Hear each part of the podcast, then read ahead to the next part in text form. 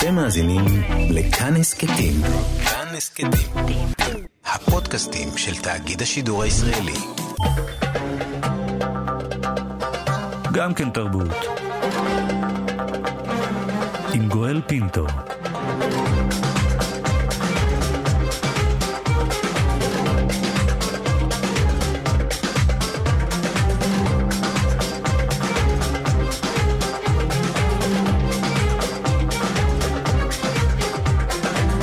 שלום, תודה שבחרתם להאזין לנו. הסכת אה, גם כן תרבות, המיטב מתוך התוכנית היומית שלנו, המשודרת בכל יום ברדיו כאן תרבות, 104.9, 105.3 FM. תהנו. גם כן תרבות, עם גואל פינטו. האם משרד התרבות, שאחראי על תקצוב מוזיאונים, מקטלג ברשימות פנימיות אומנים מקומיים על פי כותרת של מרכזי ולא מרכזי? על פי הרשימה שבידינו, התשובה חיובית. אם תהיתם, יאיר גרבוז, יונתן הירשפלד ואריק בוקובזה מוגדרים ברשימה שם מרכזיים. לעומתם, אריאל רייכמן, פטמה שנן ורבים רבים אחרים מוגדרים כלא מרכזיים. למה זה חשוב? כי מרכזי מעלה תקציב, ורשימה כזו יוצרת תקרת זכוכית בפני כל אומן צעיר פריפריאלי שיתקשה למצוא מקום להציג בו. נדבר על הרשימה הזו, נעשה זאת עם האוצר והאומן בלו סמיון פיינרו שנמצא איתנו הבוקר. בוקר טוב לך. ולצידך עידית עמיחי, לשעבר מנהלת תחום מוזיאונים ואומנות במשרד התרבות, כיום מנהלת בית לאומנות ישראלית. בוקר טוב גם לך, עידית. בוקר טוב. תודה שאת איתנו. נתחיל איתך, ברשותך, אה, בלו. על פי הרשימה, אה, אף כי אה, טעו בדרך בה כתבו את שמך בה, עדיין אתה נחשב מרכזי. מדוע בכל זאת זו בעיה בעיניך? קודם כל זה בעיה שיהיו רשימות כאלה שהמדינה עורכת אותן. אני בקשר עם הרבה מקומות, כי אנחנו עובדים גם אה, מבחינת גלריה וביאנל הים תיכונית, גם בינלאומית. אני לא מכיר עוד מדינה, נגיד כמו צרפת, בלגיה, אה, איטליה או גרמניה, שהמדינה מקיימת רשימות שמקטלגת אומנים. והעניין שהקטלוג הזה, זה אומר שאם גלריה בארץ או מוזיאון מציג אומן שהוא מקוטלג לא מרכזי, זה אומר שהמדינה לא תומכת או לא מקבל ניקוד, אתה לא מקבל תקציב. המשמעות בפועל, שלמשל, אם יש גלריות, יש בארץ כ-60 גלריות, מציגים אומנים שהם למשל בוגרים בתי ספר לאומנות, נגיד כמו בצלאל, כמו שנקר, כמו אוניברסיטת חיפה, אורנים. האומנים האלה, הם גמרו את הלימודים שלהם שנתיים, שלוש לפני זה, ואז המדינה לא מתקצבת. עכשיו, האומנים האלה, איפה הם יכולים להציג? זאת אומרת, איך הם יכולים להתקדם? המוזיאונים מציגים מספר תערוכות מצומצמות, מציגים אומנים שהם כבר מוכרים, כבר הוכיחו את עצמם בעבודה בשנים, והאומנים הצעירים, אין להם איפה להציג, כי מה, מה יכולה לעשות גלריה? התמיכה היחידה של הגלריה היא של משרד התרבות. אם המשרד התרבות לא תומך באומנים האלה, אז אין לך תקצוב. או לפחות, אתה... או לפחות תקצוב נמוך יותר. נדבר בעוד רגע על נושא אחר שעולה מתוך הרשימה. עידית עמיחי, נצרף אותך ברשותך לשיחה. האם רשימות כאלה היו גם כאשר את שימשת כמנהלת תחום מוזיאונים ואומנות במשרד התרבות? לא, אני, אני, אני מתחלחלת ל, להצגת הנושא כפי שהצגתם את זה, ואם זה כך, זה, זה חמור וזה לא הייתה הכוונה. והמצב יידרדר ממשרד התרבות ככל הנראה, אם באמת יש רשימה של מרכזי, לא מרכזי. הרעיון היה, לפני כעשר שנים, ליצור קריטריונים לתמיכה שוויונית בגלריות, שזה רעיון חשוב, קשה, דורש הרבה הרבה ידע מקצועי, רגישות, אהבה לאומנות, והקריטריונים האלו נקבעו על ידי מדור שאחר כך התפטר, שהורכב מיצחק לבנה, מדוד גינטון, מדוקטור איה לוריה, מעדנה מושינזון, מנעמי אביב, זיכרונה לברכה, מבילו בליך, באמת אנשים ש, שהשקיעו הרבה מאוד מחשבה כיצד ליצור קריטריונים שיאפשרו באמת דירוג של גלריות, כדי שהגלריות יוכלו לעבור את הסף של גלריה מקצועית ולא מקצועית.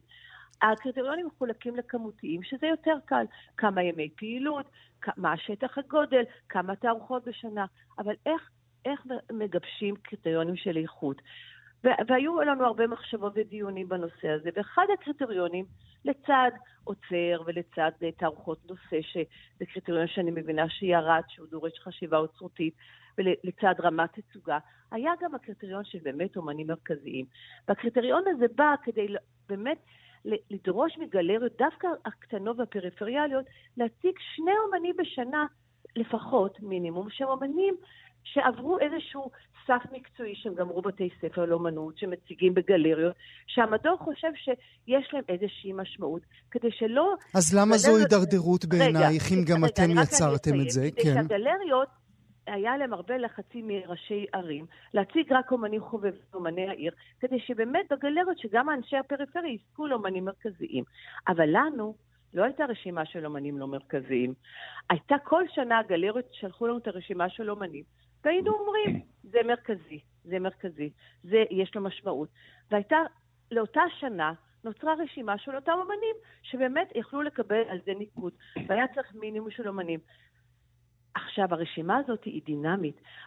פאטמה אבו שנאן, שהיא אומנית מרכזית מאוד, ואני, אני, ויש שם עוד הרבה מאוד אומנים. עוד רבים, כן, עוד, רבים, עוד רבים ברשימה הזאת. הייתה סטודנטית לפני עשר שנים, לפני עשר שנים הייתה סטודנטית, היא לא אומנית מרכזית, שנה אחרי זה היא פרצה. אבל צריך, ברור... לשאול, אבל צריך לשאול שאלה עקרונית יותר, ואשאל את זה את שניכם ברשות, ברשותכם. אתחיל איתך, עידית. מה עניינו בכלל של משרד התרבות לעשות רשימה כזאת של אה, מרכזי או לא מרכזי? הרי צריך לתת את האוטונומיה לכל בעל גלריה. לכל בעלת גלריה, לכל מוזיאון, להחליט את מי הוא רוצה להציג ב- ב- בארבע הקירות שלו. מי אתם שתחליטו לו שרק בוקובזה צריך להיות שם, או רק, אה, או, או רק משפחת גרשוני צריכה להיות שם? אני לא מצפה ממשרד התרבות לדעת. איזה אומן הוא מרכזי ואיזה לא מרכזי. בשביל זה הוא צריך לגייס לו אנשי מקצוע שיעמדו לצידו, כמו שעבדו איתי. אני לא הבנתי כלום נאמר באומנות, אני תמיד התייעצתי עם אנשי מקצוע. ואם אנשי המקצוע חושבים שגלריות טובות יותר הם כאלו שמציגות כמו אומנים ש, שגמרו בתי ספר לאומנות ולא רק אומנים חובבים, אז צריך לתת לזה עידוד ולקדם אותם ול, ולעודד גלריות להציג גם אומנים שהם אומנים מקצועיים. אבל הרשימה הזאת היא לא רשימות שצריכות בכלל להסתובב באיזשהו מקום ולהישאר. הם כל שנה מחדש. צריך לראות איזה גלריה מציגה מי, ואז לתת לה את הניקוד המתאים, כדי לחזק אותה, כי זה יותר קשה להביא אומנים כמובן. אה, בלו, אמור, אמור על זה מילה. האם אה, בעיניך, אה, כמו ששאלתי בכלל, יש מקום למשרד התרבות להחליט שגלריה צריכה להציג רק את ה-A-ליסטים של עולם לא. האומנות? אני, אני אומר לך בצורה חד משמעית שלא. זאת אומרת, אסור, מה שאתה באמת הכנסת בשאלה, אסור שהמדינה... תתערב באופן החשיבה של העוצר, בחופש הפעולה שלו, בחופש המחשבה שלו, בחופש היצירה שלו. ואני אתן לך כמה פשוט תוצאות מה שקורה היום. אם אני היום כעוצר הולך להציג את מוחמד קאיס, שאומן uh, מה, מהגליל, שהציג תערוכת יחיד במוזיאון תל אביב, אני לא מקבל עליו לא ניקוד ולא תמיכה. אותו אבל, דבר אבל לגבי קרם נטור, אברהים לא נובני. לא, אני רוצה להגיד את, גם את הרשימה של אומנים ערביים. שכולם ממש מופלים לרעה, כי הם... צריך, דרך אגב, אני, אני רק רוצה לשים נקודה כן. ברשותכם. אנחנו עברנו אה, אה, ארוכות על מאות השמות אה, שנמצאים ברשימה הזו. 90 אחוזים מהשמות הערבים, שעל פי השם אנחנו יכולים להניח שהם ערבים, גם אם אנחנו לא מכירים אותם באופן אישי, יש, אתם יודעים, אומניות ואומנים רבים בישראל, 90 אחוז מהם נרשמים כלא מרכזיים. ואם 90 אחוז מהם נרשמים כלא מרכזיים, חוץ נגיד ממשפחת אבו שקרה ו- וכאלה שהגיעו אל המוזיאונים הגדולים, אז מה, אז איך הם, איך הם אי פעם נכון, יוכלו להיות מוצגים במקומות אחרים? אני רוצה גם להגיד... הנקודה החשובה היא שאין, עכשיו, אני מכירה רק שני אנשי מדור שהם אנשי מקצוע, ואני מכירה את מרבית אנשי האומנות בישראל. אם הם לא ידעו מה, אני ראיתי את הרשימה של בלו, יש שם שלושה אומנים דרוזים מאוד מרכזיים. אמירה זיאן למשל, היא לא מופיעה. אמירה זיאן היא אומנית שזכתה, זה זוכה עכשיו... בפרס לעידוד היצירה. בוודאי. הרשימות האלו לא מתעדכנות. הן גם, לא, גם לא נעשות על ידי כנראה אנשי מקצוע שמכירים את אותם אומנים. הן יוצרות עיוות, הן יוצרות הן יוצרות אפליה. הם, הם אסור שתהיינה היום במשרד התרבות כאלו רשימות, כי אני לא, כי זה לא תפקיד משרד התרבות לעשות רשימות כאלו.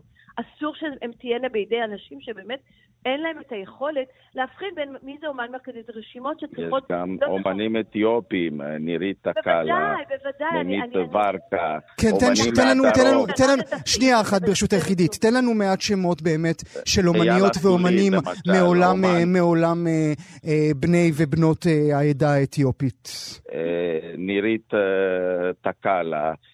ממית ורקה, אני גם יכול להגיד אומנים מהדרום, כמו אייל אסולין, אומנים, כל האומנים, רוב האומנים החיפאים שהוא לא מרכזי? לא, כן, לא, לא, לא מרכזי, מחיפה, אורית סימנטוב, אמיר תומשוב, מנל מחמיד. בלו, אם זה נכון מה שאתה אומר, שהרשימה של האומנים האלו, שהם אומנים מאוד מאוד מרכזיים, מסווגים באיזשהו מקום כלא מרכזי, זה ממש אה, מעורר פלצות, וחייבים, מישהו חייב להתעורר במשרד התרבות. בבקשה, בלו. בישראל יש גם אומנים היסטוריים, גם אומנים שלא חיים. סרד שפיצר, אה, זה אומן, אחד האומנים הכי חשובים, זאת אומרת, שהצליח בעולם. מיכאל גיטלין, מיכה לאורי, זאת אומרת, אומני שנות ה-70, הם לא מופיעים. אני מאוד רוצה להציג את העבודות של שפיצר. אם אני מציג אותה, משרד התרבות לא תומך בהם. זה לא יכול להיות. אני גם רוצה להגיד, נוסף על זה, גם אומנים בינלאומיים הם מקוטלגים לפי מרכזיים ולא מרכזיים.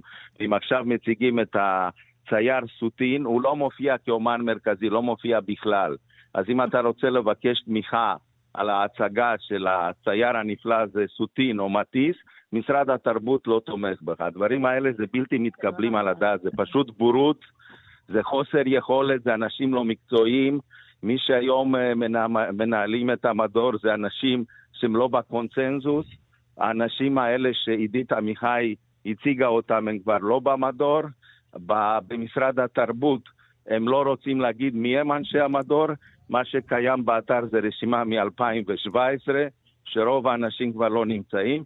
מצב כזה זה בלתי מתקבל על הדעת. משרד התרבות הוא צריך לעזור. בוא נשים, אה, בוא נשים נקודה ברשותך לפני שניתן כן. אה, מילות סיום אה, לעידית. אני רוצה לקרוא את תגובת משרד התרבות. רק נאמר שאנחנו פנינו כמובן אל משרד התרבות, ביקשנו שיעלו לכאן מרואיינת, מרואיין. כמובן העדפנו ורצינו את מי שמנהלת היום את תחום המוזיאונים והאומנות, או כל אדם אחר ממשרד התרבות. הם סירבו לשלוח אלינו מרואיין, הם שלחו לנו אה, תגובה כתובה, וזו לשונה. הרשימה, הם אומרים לנו, היא לא רשימת אומנים מוכרים, אלא רשימה של כלל האומנים שמופיעים בדיווחי הגלריות שנועדה לצורכי מעקב, בקרה וטיוב. אני לא יודע מה זה טיוב. אולי, לא יודע, אולי זה טעות, טיוב וטיוב נתונים. אה, אומן מוכר בהתאם למבחני התמיכה הוא אומן שעבודותיו הוצגו במסגרת תערוכות מוזיאליות או באמצעות גלריות, ושהמדור לאומנות פלסטית קבע כי הוא תרם תרומה משמעותית לחיי האומנות במדינת ישראל. טוב, כמו שאתם מבינים, מאזינות אה, ומאזינים, אה, הרשימה בידינו, והיא בהחלט מקוטלגת על פי מרכזי ולא מרכזי. מילות סיום שלך, עידית, אולי על התגובה של משרד התרבות. אני כן. רק רוצה לומר שאני כמובן לא מייצגת את משרד התרבות. לא, לא. לצערי, אני נאלצתי להתפטר ממשרד התרבות בגלל, אחת הסיבות המרכזיות של ההתפטרות שלי היו בגלל היעדר אנשי המקצוע ש, שפוטרו והתפוטרו. ולא הוחלפו לפי אמות המידה שאני הבנתי שצריכות להיות. וזה מה שקורה באמת כשאין אנשי מקצוע. ואז נוצרות עיוותים של פרשנויות לא נכונות, כי אני כן חושבת שהקריטריון הזה יכול היה להיות כן לסייע, לתת תמיכה לגלריות שעושות מאמצים להביא אומנים בוגרי בתי ספר לאומנות, וזה יידרדר לכך שאומנים כל כך חשובים וכל כך טובים, שאנחנו כל כך רוצים לתמוך בהם, כמו אותם האומנים שקשה לי להאמין שהם, לא, ש, שהם מסווגים כלא מרכזיים. אבל זאת עובדה. זאת העובדה. כן, כן, וזאת העובדה, ואני מאוד מצטערת, ואני מאמינה שאם זה באמת כך, אולי עוררתם פה נושא, וישנו את ה... גם את, את, את, את הצוות וגם ישנו את הקריטריונים, כי הקריטריונים האלו ניתנים כל הזמן לשינוי ועדיין, ולשיפור. ועדיין אין לנו תשובות ממשרד התרבות. מי קובע את הרשימות האלה? על פי איזה קריטריונים נחשב אדם אה, מרכזי ולא מרכזי? ושאלת הגג, למה בכלל צריך את הרשימה הזו? נאמר לכם אה, תודה, אנחנו נמשיך ונעקוב אחרי וגם, הסיפור הזה. תודה לך גואל, תודה לך גואל. שפשוט uh, במשרד התרבות, הלו? כן, כן, בלו. במשרד התרבות מסרבים, זאת אומרת, אני ביקשתי פגישה עם ראש המדור לאומנות, והיא פשוט עד היום, כבר כמה חודשים לא נפגשת איתי, הם מסרבים לתת מידע. חוץ מההגדרה מה זה אצלם אומן מרכזי, חוץ מזה הם לא רוצים להגיד שום אנחנו דבר. אנחנו כאמור נמשיך ונעקוב אחרי זה, נקווה שנקבל מהם תשובות. בלו סמיון פיינארו ועידית עמיחי, תודה רבה לשניכם שהייתם איתנו הבוקר. שלום לראשת מינהל תרבות, הגברת גלית ואבא ששו. בוקר טוב, האם יש לכם רשימות שחורות? אוי ואבוי, חס וחלילה, לא, לא, אין דבר כזה. אני רוצה להסביר. היה תיקון של מבחן התמיכה באומנות קלאסית ב-2009, שהתיקון הזה הגדיר מהו אומן מרכזי. בסדר? עכשיו, אה, בארבע שנים האחרונות בהם אני מנהלת את המינהל, יש לנו מדור אומנות פלסטית עם אנשים מקצועיים וביניהם יהודית גואטה, אה, רועי קופר ואחרים, יושבים על המדוכה, מה קורה? אני אסביר את התהליך. כל גלריה במדינת ישראל צריכה להגיש אה, אה, את ה, מה שנקרא את הדוח הענייני שלה, זה שאלון מקצועי שבו היא מפרטת את התערוכות ואת האומנים לכל תערוכה ותערוכה. יושבים אנשי המדור המקצועי של אומנות פלסטית ומנקדים. אין שום רשימה כזאת או אחרת. פשוט דיבורים בעלמא. הרשימה מולי, דיבורים... הגברת ואבא ששו. יקירי, הרשימה, הרשימה מולי. ברשימה לא יש מאות שמות הזאת, שמחולקים לרובריקות אה, של יקירי, מרכזי ולא מרכזי. הזאת, אז אני אומרת, הרשימה הזאת אינה רפרנס של המדור לאומנות פלסטית בראשותו של מר יגאל עמדי. היא אינה רפרנס, היא כלום ושום דבר. מה שרואים לנגד עיניהם המנקדות והמנקדים, נשות ואנשי המדור, ובכללם יהודית גואטה, רועי קופר ואחרים, יושבים ומקבלים מהגלריות, מכל גלריה שרוצה להתמך על ידי מדינת ישראל, את השאלון שבו מפורטים היוצרות והיוצרים שמופיעים בכל תערוכה. הסיווג של אומן מרכזי, נכון לתניה שקיימת כיום במבחן, ותכף נדבר מה משרד התרבות עושה בעקבות אז מהו הסיווג? אז מהו הסיווג? אז אני אגיד, אומן מרכזי, לפי הגדרה של המבחן, הוא אומן שעבודותיו או עבודותיה הוצגו במסגרת תערוכות מוזיאליות או בגלריות שהמדור לאומנות פלסטית קבע כי הוא תרם תרומה משמעותית לחיי האומנות בישראל. עכשיו, בשלוש שנים האחרונות היה דין ודברים בתוך המדור, המדור לאומנות פלסטית. היו ויכוחים עד אינסוף, כי מצד אחד רוצים להנגיש אה, אה, תרבות מקצועית לקהל הרחב בגלריות ובמוזיאונים. מצד שני, לא רוצים חס וחלילה לחסום שור בדישו ולא לעשות איזושהי תקרת זכוכית לאומניות והאומנים המתחילים והמועצמים בשנים האחרונות. ולכן, אומנים כמו בוקובזה ואחרים אכן מוגדרים כאומנים מרכזיים. עכשיו תקשיב, המדור ישב על המדוכה שלוש שנים. תראה, דברים נכונים מתבשלים לאט. אתה יודע, אני, אני לא כל כך מומחית בבישול, אבל אנשים שמומחים בבישול אומרים לי שכשרוצים שיהיה תבשיל טוב, שמים אותו ככה על אש קטנה ועובדים נכון. אנשי המדור העבירו לידיי טיוטה שאני לא יכולה להעביר אותה לציבור משום שאנחנו צריכים עוד לעשות עבודה לגביה, שבעצם רוצה לתת סדר בנושא הזה כדי שחלילה לא ייוחס למשרד התרבות והספורט, שפותח את שעריו למגוון הקולות בחברה הישראלית, רשימות שחורות לבנות כאלה ואחרות בכלל. השיח של רשימה שחורה... הגברת ואבא ששו, מצד אחד את אומרת לי אין רשימה, מצד שני את אומרת לי אני מבטלת את הרשימה. אז בואי נעשה סדר. לא, לא, אני לא, אני שוב אומרת, הרשימות הללו שהיו בעבר, ב-2009, רשימות אנכרוניסטיות לחלוטין, לא עומדות ולא עמדו לנגד עיניהם של אנשי המדור המקצועי בארבע שנים האחרונות. אני אומרת את זה באחריות מלאה. אתה מכיר אותי. אני בדקתי את הדברים בדוק והבהר.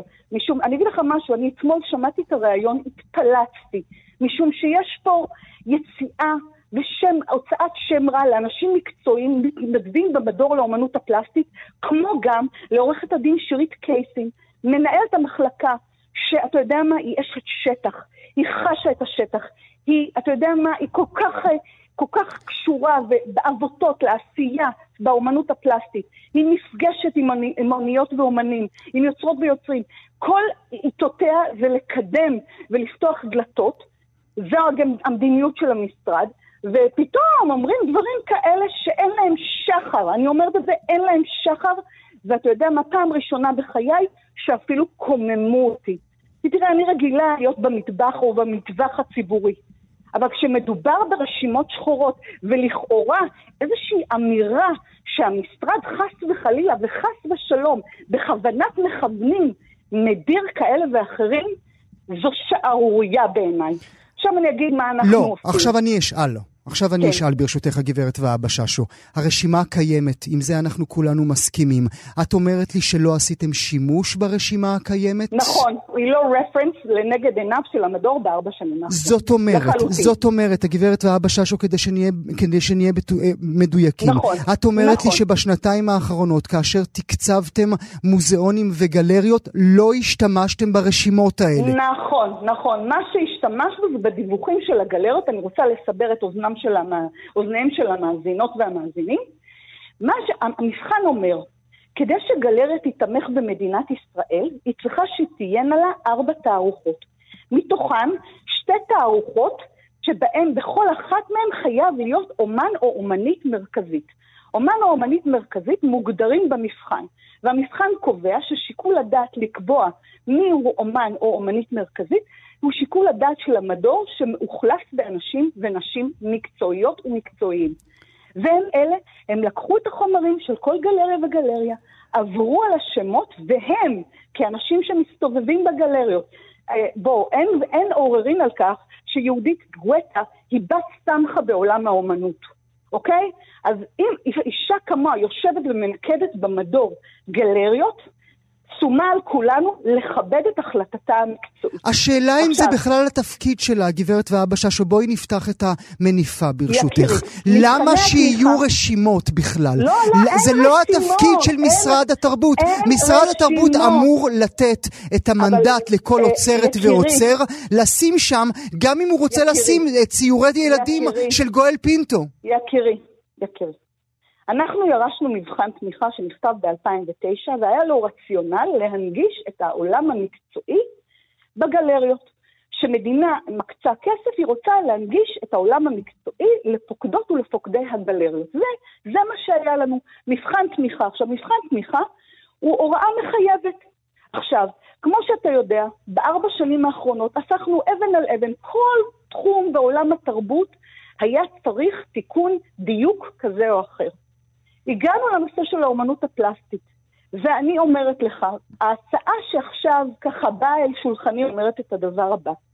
במקום אומן או אומנית מרכזית, שוב, זו הצעה ראשונית, אנחנו עוד לא יצאנו בהליך של הערות ציבור, ולכן אני לא רוצה חס וחלילה לפגום בהליך שהוא הליך אה, מקצועי, משפטי, מחייב. אבל אני יכולה להגיד לך שהחברים, החברות והחברים במדור האומנות הפלסטית, שמרגישים את הלב הפועם של היצירה במדינת ישראל, הציעו שבמקום אומן מרכזי או אומנית מרכזית, יהיה, תהיה, תהיינה בעצם, יהיה תמהיל של אומן בראשית דרכו או אומנית בראשית דרכה, וזה לפתוח את השערים, ואומן מקצועי. ובהגדרות הללו הם כללו נתונים מספריים, כדי שחס וחלילה לא יהיה מאן דהוא שיגיד חס וחלילה שמשיקולים זרים כאלה ואחרים חס וחלילה וחס ושלום, אה, נקבע דבר כזה או אחר. תראה, כשמדינה משקיעה כסף במוסדות תרבות, מדינה רוצה לוודא שהאזרחיות והאזרחים שלה, כמו גם היוצרות והיוצרים שלה, מקבלים ערך חברתי, תרבותי, אפילו הייתי אומרת חינוכי. אבל אם אתה רואה, האיזון שעכשיו המדור הניח לפתחנו כמשרד לדיון ולחשיבה, זה של תמהיל של אומניות ואומנים בראשית דרכם כדי לפתוח יותר את השערים, כמו גם אומניות ואומנים שהם מקצועיים, והגדרה למקצועיות תכלול היבטים שהם אובייקטיביים, מספר שנים וכיוצא בזאת.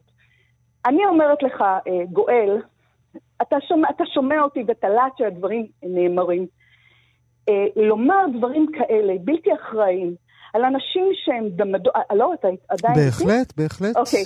לומר על אנשים שעובדים במועצה לתרבות ולאומנות, בראשותו של יגאל עמדי, אנשים יקרים, שנותנים מזמנם וממרצם, אנשים שהם מתנדבות ומתנדבים, אנשים שהולכים ופוקדות ופוקדים את הגלריה, את הגלריות במדינת ישראל. תראה, אני הייתי לפני חודש, זכיתי, היה לי העונג להיות בטקס הזכייה של 78 יוצרות ויוצרים בפרסי האומנות הפלסטית. ראיתי שם את חברי המדור עם אור בעיניים, ראיתי יוצרות ויוצרים עם אור בעיניים. אנחנו עושים מהפכה. אנחנו תקצבנו ב-36% יותר את תקנת האומנות הפלסטית. אנחנו הגדלנו את התקציב של המוזיאונים. ברור שצריך עוד להגדיל, ברור שצריך עוד לעשות. אבל להגיד... אבל כל שאני... זה לא שווה, כל אה, הגדלת התקציב והגדלות התקנות לא משנה, לא שווה כלום, כאשר בסוף ברשימה הזו 90% מהאומנים הערבים נמצאים כלא רשימה, מוכרים. אתה חוזר ואומר רשימה, הרשימה הזאת היא לא רפרנס לאף דבר. היא לא רפרנס לאף דבר. אנשי המדור הם אלה ש... לא רוצה להגיד חיטטו את רגליהם, הם אלה שפוקדות ופוקדים את הגלריות במדינת ישראל, והם יודעות ויודעים מיהו אומן מקצועי, מיהו אומן בראשית דרכו. אני באמת אומרת את זה ב- בלב שלם. לו חששתי לרגע, לו חשבתי לרגע שמדובר ברשימות מחייבות, הייתי מתפלטת, אני הייתי שמה לך דגל שחור. אני הייתי שמה דגל שחור. נראה לך? נראה שכן. לא. אז לא. אז לא, יקירי. ודרך אגב, אני רוצה לנצל את הבמה כדי להיפרד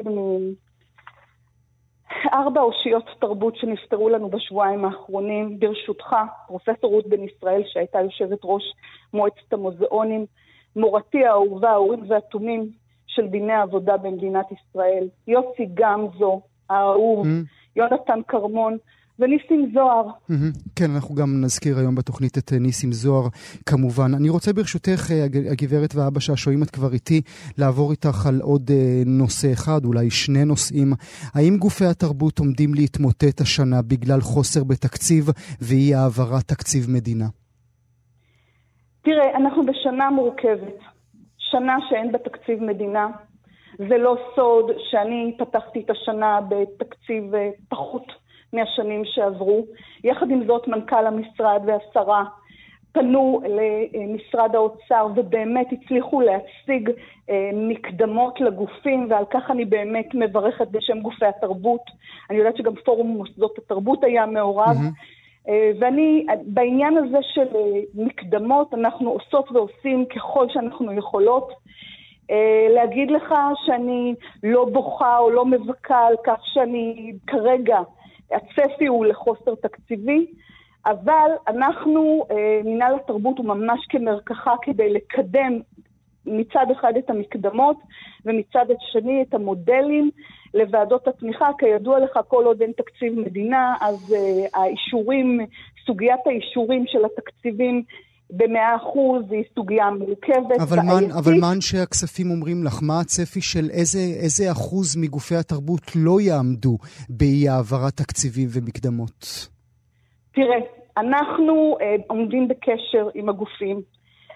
אנחנו בודקים כל uh, בקשה לגופה. אנחנו באמת, אני חושבת, אה, אה, ואני חייבת לומר את זה, שאנחנו משמשים מגן חי, ממש מגן חי לגופי התרבות במדינת ישראל, כמו גם ליוצרות וליוצרים. אה, לצאת בהצהרות שאני יודעת שהמצב יגיע, שהתקציב יתאזן במאת האחוזים, אני לא יכולה, אבל אני יודעת שמאמצים אדירים נעשים על ידי מנכ"ל המשרד והשרה, כמו גם על ידי אנשי התקציבים והחשבות אצלנו במשרד. עוד אה, נושא ברשותך, הגברת ואבא ששו, הבימה. כן. רק השבוע אנחנו מגלים שהחובות שחשבנו שהם מגיעים לכדי 30, 40, 50 מיליון, אומרים לנו המנהלים החדשים שהם מגיעים כבר לחובות של 100 מיליון. איך ייתכן שלא ידעתם על זה כלום ושום דבר?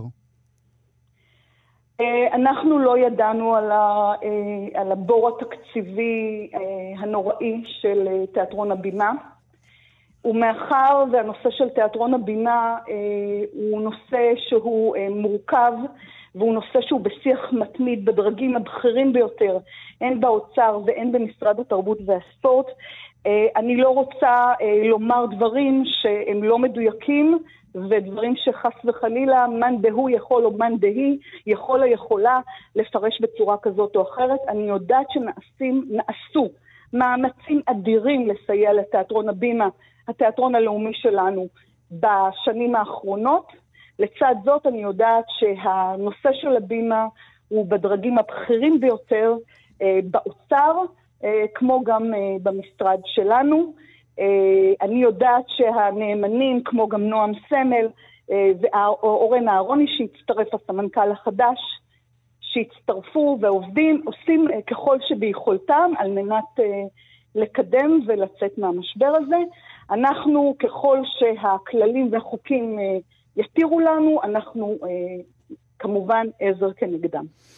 הגברת גלית ואבא ששו, אני מאוד מודה לך שהגעת אלינו לשידור. אני מודה לך ושיהיה לנו יום טוב לכולנו. להתראות. החלטה מעניינת של בארנס נובל, המפעילה מאות חנויות ספרים בארצות הברית, היא מחליטה להחליף עטיפות של יצירות ספרותיות קלאסיות מרומאו ויוליה, דרך מובי דיק ועד פרנקנסטיין וסוד הגן הנעלם, כך שייצגו דמויות של מיעוטים. וכמה זה טבעי כאשר מסתכלים על זה, ונכון פתאום לראות את צמד הנאהבים של שייקספיר כשהם צעירים, יפים, ושחורים, או את אליס מהרפתקאות אליס בארץ הפלאות כשהיא צעירה שחורה. נדבר על המהלך ועל חשיבותו. נמצאים איתנו להב הלוי, מעצב גרפי ומורה בבצלאל. בוקר טוב להב. בוקר טוב. ובוקר טוב לקציעה אלון, חוקרת ספרות ואומנות, רוג, ראש החוג לספרות באוניברסיטת אריאל. בוקר טוב גם לך. בוקר טוב. כמה זה טבעי כשרואים את זה בפעם הראשונה מול הפנים, להב? זה לא טבעי, אנחנו מסתכלים על זה ונדהמים, אבל uh, חשוב. למה זה חשוב? חשוב כי אפליה מתקנת זה חשוב, אנחנו יודעים שזה חשוב עם כל המוזרות ש... שיש בה, אה, זה משהו שכבר היה צריך לקרות. ההחלטה הזאת על איך הדמויות נראות היא סוג של החלטה היסטורית, וכולנו גדלנו לתוכה, וגם דמויות שלא בטוח בכלל שנראו לבנות, אה, שלא לומר לגמרי לבנות עם שיער בלונדיני. הנחנו שהן כאלה. הוסללנו לחשוב שאין כאלה, זאת אומרת, אנחנו כל כך רגילים לחשוב שאין כאלה, שישו בשבילנו בלונדיני מנורבגיה, כאילו, בשעה שסביר להניח שהוא לא היה כזה. כאשר הוא הגיע מן המזרח התיכון. אה, אה, נאמר, אה, נאמר קציעה, להב משתמש במילה אפליה מתקנת. זה מושג שנוח לך איתו? אני הייתי מעדיפה תיקון האפליה. תיקון האפליה. כן. נכון, צודקת. מה זה אומר תיקון האפליה? ואני מאוד מסכימה עם, ה, עם הדברים שגם שלך וגם של להב, שבהתחלה, הרגע הראשון, שרואים את אה, שלל העטיפות האלה וכולם שחורים, יש רגע של uh, העתקת הנשימה, ההלם, ואחר כך שוקע, זה שוקע, ואתה אומר, בדיוק, למה לא? איזה יופי. אבל עצם זה שאנחנו כולנו חשים בהלם הזה, מראה עד כמה הייצוג השחור הוא עדיין במרחק כל כך גדול ממה שהוא צריך להיות. וכאן אה, אני נזכרתי בשם של אה, הספר הכל כך יפה של אה, דליה ביטולין שרמן, הסופרת הישראלית-אתיופית, איך שהעולם נהיה פתאום לבן. Hmm. ואיך במשפט אחד היא הצליחה להבהיר את המעבר הגדול שלה, כן, מאתיופיה לישראל, ופתאום הכל לבן. ונשאלת השאלה, למה בעצם?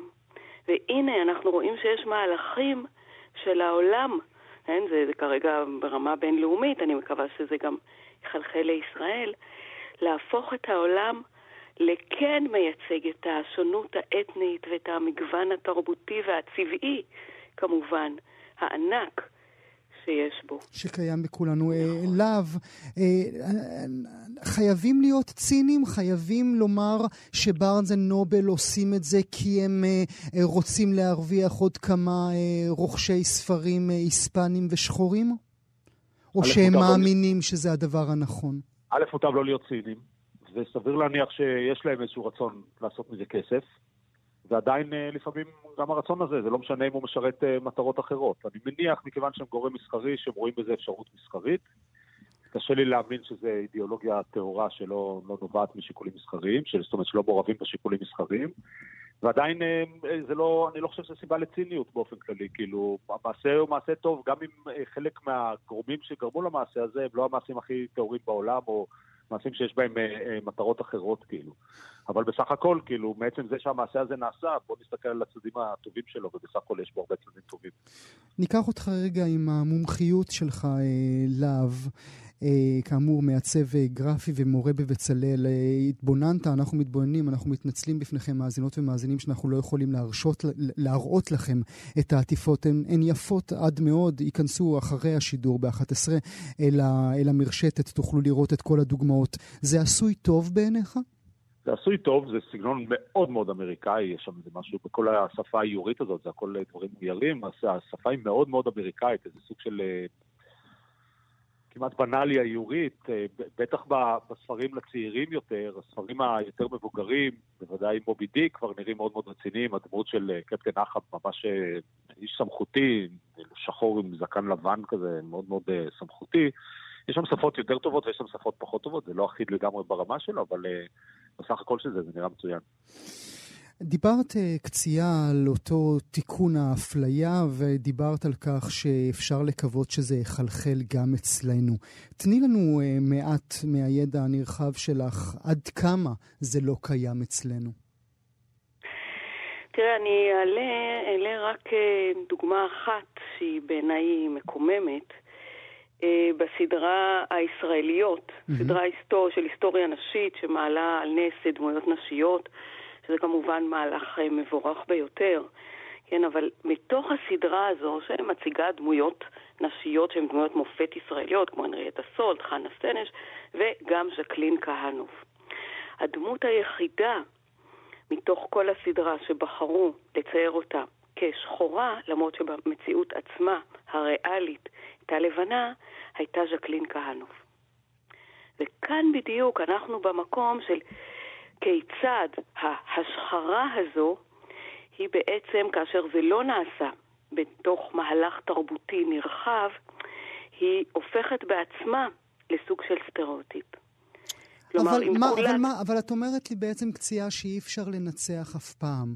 כשלא מציירים אותנו השחורים, זה לא טוב. כשכן מציירים אותנו, לא, זה מהלך הנה, נוסף של אפליה. לא, אני אז, כבר מבולבל לא, לגמרי, אני לא יודע הנה, באיזה צד אני צריך להפך, להיות.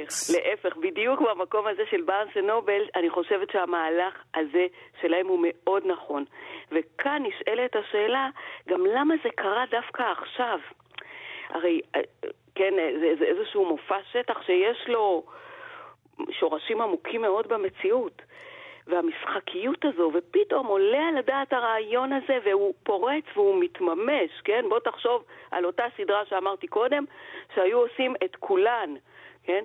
שחורות או אתיופיות או, או בצבעים שונים או אחרות. והמקום כן, הזה אבל, של אבל בניגוד, אחד... אבל בניגוד כן. למהלך של גרפיק נובל, שמתעסקים בדמויות fiction, כאן את מדברת על סדרה שהיא כולה סדרה תיעודית. אי אפשר לצייר את uh, הנרייטה סולד בדמות שהיא איננה. אז, אז זו שאלה, כי כאשר אתה מסתכל למשל על המחזמר המאוד מצליח עכשיו, המילטון, mm-hmm. שמוצג uh, באמת בלי סוף, uh, ואתה רואה את ג'פרסון ואת וושינגטון. כן? שתי דמויות אמריקאיות, מי אם לא הם חוללו את האמריקאיות, דמויות היסטוריות שמוצגות במחזה כשחורות. Mm-hmm. כלומר, מצד אחד אנחנו רואים משחקיות ופריצת גבולות הנה, בצורה שאתה רואה, מעלה שאלות גם אצלך, גם אצלי, גם אצל להב. ואנחנו אומרים, רגע, מה אתם עושים כאן? זה דברים שאי אפשר לעשות אותם, או כן אפשר לעשות אותם, אבל אלה, זה פריצת גבולות שפעם לא עלתה על הדעת, זה מצד אחד. מצד שני, אני רוצה להצביע דווקא על סוג אחר של צנזורה, שדברים שפעם היו מקובלים, לא מקובלים היום. אני חושבת ששתי הדרכים הללו, שני הפנים הללו, הם פנים של אותו דבר, של רגישות חדשה באומנות, שבשאיפה, כן, גם תשפיע על החברה, שמתבטאת בשני הקצוות האלה, גם צנזורה על דברים שפעם אף אחד לא העלה על הדעת לצנזר.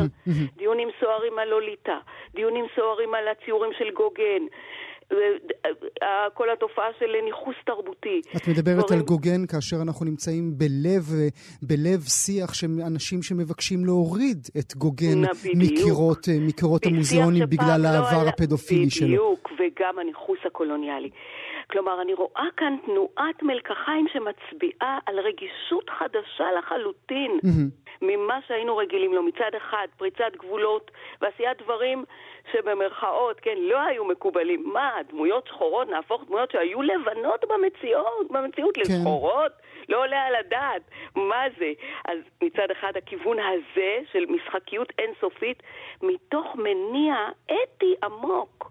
ומצד שני, מתוך אותו מניע, צנזורה וזעם וכעס על יצירות שאינן עומדות בקנה המידה לא האתיים החדשים. החדשים. החדשים. מס, אה, כאשר את מזכירה את המילטון, אז אה, אחת מהמאזינות שלנו, אה, עינתי, כך היא קוראת לעצמה, מזכירה לנו שבקרוב אמור לצאת סרט על דיוויד קופרפילד, ומי שיגלם אותו הוא דב פטל, ההודי. אז כן, עוד דרך בדיוק, באותו הקשר של המילטון.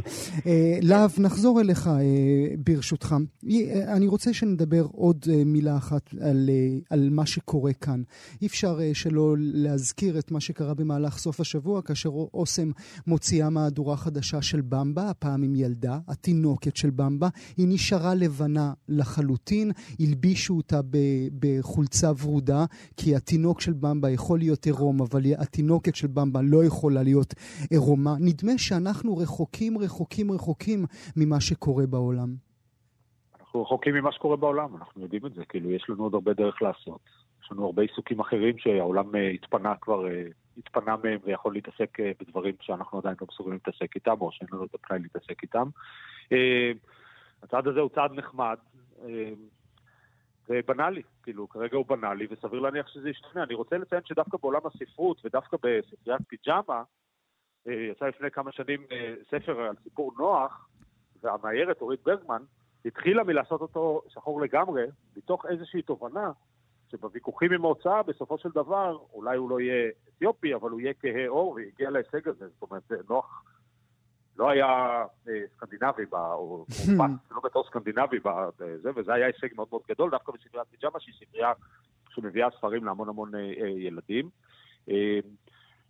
אבל יש לנו עדיין לאן ללכת, יש הרבה לאן ללכת בתוך הדברים האלה, והגורמים המסחריים, בטח כמו אוסם, יהיו האחרונים לנסות להיות אמיצים בדבר הזה. זאת אומרת, אם אנחנו אומרים שברסן נובל נקטו באיזה גישה שבכל זאת יש בה איזה, איזה הישג מסוים מבחינת כולנו, אני לא מניח שאוסם תהיה הארגון שיעשה את הדבר הזה בצורה כזאת. מילה אה, לסיום קציעה, באיזשהו שלב אה, אנחנו נגיע לאן שצריך להגיע, כאן אצלנו?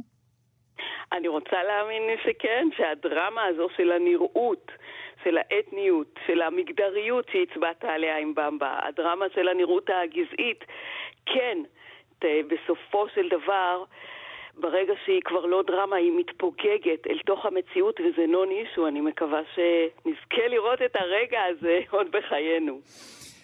אנחנו נזכה, אני בטוח. אה, להב הלוי אה, וקציעה אלון, אני מאוד מודה לשניכם. תודה רבה שהייתם איתנו הבוקר. תודה רבה. אנחנו עוסקים עכשיו בווירוס הקורונה. מספרים מדויקים לבוקר זה, למעלה מ-900 מתים, 40 אלף חולים מאומתים. החשש מהווירוס מביא גם להחלטה דרמטית בעולם האומנות. יריד האומנות הנחשב, ארט באזל הונג קונג, מבוטל. הוא מבוטל. חוקרת התרבות דבי לוזיה נמצאת איתנו הבוקר. בוקר טוב, דבי.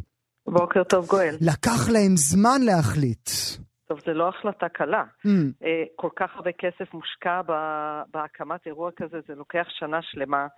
התחייבויות לספקים, לווניו, למקום ששם זה מתנהל, וכל ההפקה הענקית הזאת אה, דורשת משאבים עצומים שבוודאי יגרמו לחברה שמנהלת את היריד הזה. כמובן. בואי ניתן uh, עבור המאזינות והמאזינים שלנו מעט uh, רקע, והפרידי uh, לנו או הבדילי לנו בין כל הארט באזלים הקיימים בעולם. אוקיי, okay, בואו בוא נתחיל מזה שירידי אומנות הפכו להיות לתופעה אולי בצמיחה הגדולה ביותר ב-20 שנה האחרונות. אה, נגיד בשנת 2000 היו פחות מ-60 ירידי אומנות בשנה ברחבי העולם, היום יש כמעט 300, זאת אומרת כמעט אחד mm, בכל mm. יום. ומה הרציונל מאחורי זה? במקום שאתה תיסע אה, ממקום למקום, הגלריות תבואנה אליך, ואתה תוכל במשך כמה ימים להסתובב בין הגלריות החשובות בעולם בלי להזיז את האוטו. Mm-hmm. זה כמו סופרמרקט. כן, אנחנו מכירים את זה גם אה, מישראל, זה נכנס גם אלינו אה, בשנים האחרונות. צריך לומר שהירידים האלה, סוג, הסוג הזה של ארט באזל, מצליח, אנחנו, אני, אני לפחות אה, באדם במובן הזה, שיותר אנשים מגיעים אל ירידי אומנות מאשר לגלריות של אומנות. אז במידה, במידה הזו יש רווח מסוים. כן, כי הגלריות שהן בעצם המציגים בתוך הירידים האלה, עושים את, את רוב ה... ההכנסות mm-hmm. השנתיות שלהם במסגרת הערים, כי שם הם גם אה, מגיעים לקהלים חדשים. אבל בואו בוא קצת במספרים, נגיד בארט באזל הונג קונג, שזה הסניף החדש יחסית של ארט באזל, ביקרו בשנה שעברה 88 אלף איש. וואו. וואו. אוקיי? Okay? עכשיו, ארט באזל אה, זה בעצם היריד הוותיק ביותר, שכבר אה, הוקם נוסד ב-1970, ואחר כך ב-2002 הצטרף אליו סניף חדש, ארט באזל מיאמי ביץ', שהעיף את מיאמי מאז לאחד מבוגדי האומנות המרכזיים בעולם. אה, כי כזאת השפעה יש ליריד הזה, שגם מרכז סביבו מה שנקרא ירידים לווייניים, mm-hmm. עוד, לפעמים עוד עשרה או 12 ירידים נוספים, כמובן. שתופסים טרמפ ומתקיימים באותו הזמן. וצריך להזכיר למאזינות והמאזינים שלנו, כשאנחנו אומרים ארט באזל מיאמי, אתם בוודאי מיד חושבים על בננה שערכה 120 אלף דולר, כי שם זה קרה ממש לפני חודש. נכון, באותה גלריה, מי יודע איזה הפתעה הייתה מכינה לנו בארט באזל הונג קונג, כי... אולי אפרסק, ב... אם בהקשר של פרזיטים, אולי אפרסק למי שראה את הסרט, כן. אז uh, uh, מ-2013 החליטו בארט באזל לפתוח סניף בהונג קונג, בגלל שבסין ובמזרח הרחוק כמות האספני האומנות יש הרבה כסף, ו- יש ועלה. הרבה כסף שם, יש הרבה מאוד כסף. אז זהו, וכך הגענו ל-88 אלף איש בשנה שעברה, והשנה, השנה השמינית מאז היווסדה, אמורות היו להשתתף 241 גלריות מ-31 מדינות. 241 גלריות. כמה עולה לכל גלריה להשתתף ביריד אומנות שכזה? הערכה של בערך 100 אלף דולר. Mm. ואז הם אה, בעצם בונים על ההכנסות שלהם מהיריד כדי לכסות את, ה, את ההוצאות שלהם, אבל uh, בעלי הגלריות הלכו והפכו מודאגים יותר ויותר בגלל החדשות מצד אחד, ובגלל שמנהלי היריד לא הודיעו על ביטולו. לעומת זאת, האספנים שלהם והאנשים שבאים בדרך כלל לקנות בירידים האלה, התחילו להודיע שהם לא יבואו. ואז למי הם ימכרו?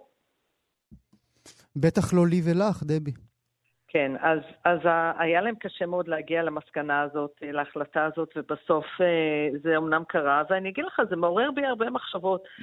אה, לגבי אופי אה, עולם האומנות, שהפך להיות מאוד גלובלי, ואתה יודע, משנות ה-90 אנשים אה, מסתובבים גם בקלות הרבה יותר גדולה בעולם, היום במיוחד, עם כל הלואו-קוסט, ואנשים אה, נוטים לנסוע במיוחד לאירועי אומנות ברחבי העולם.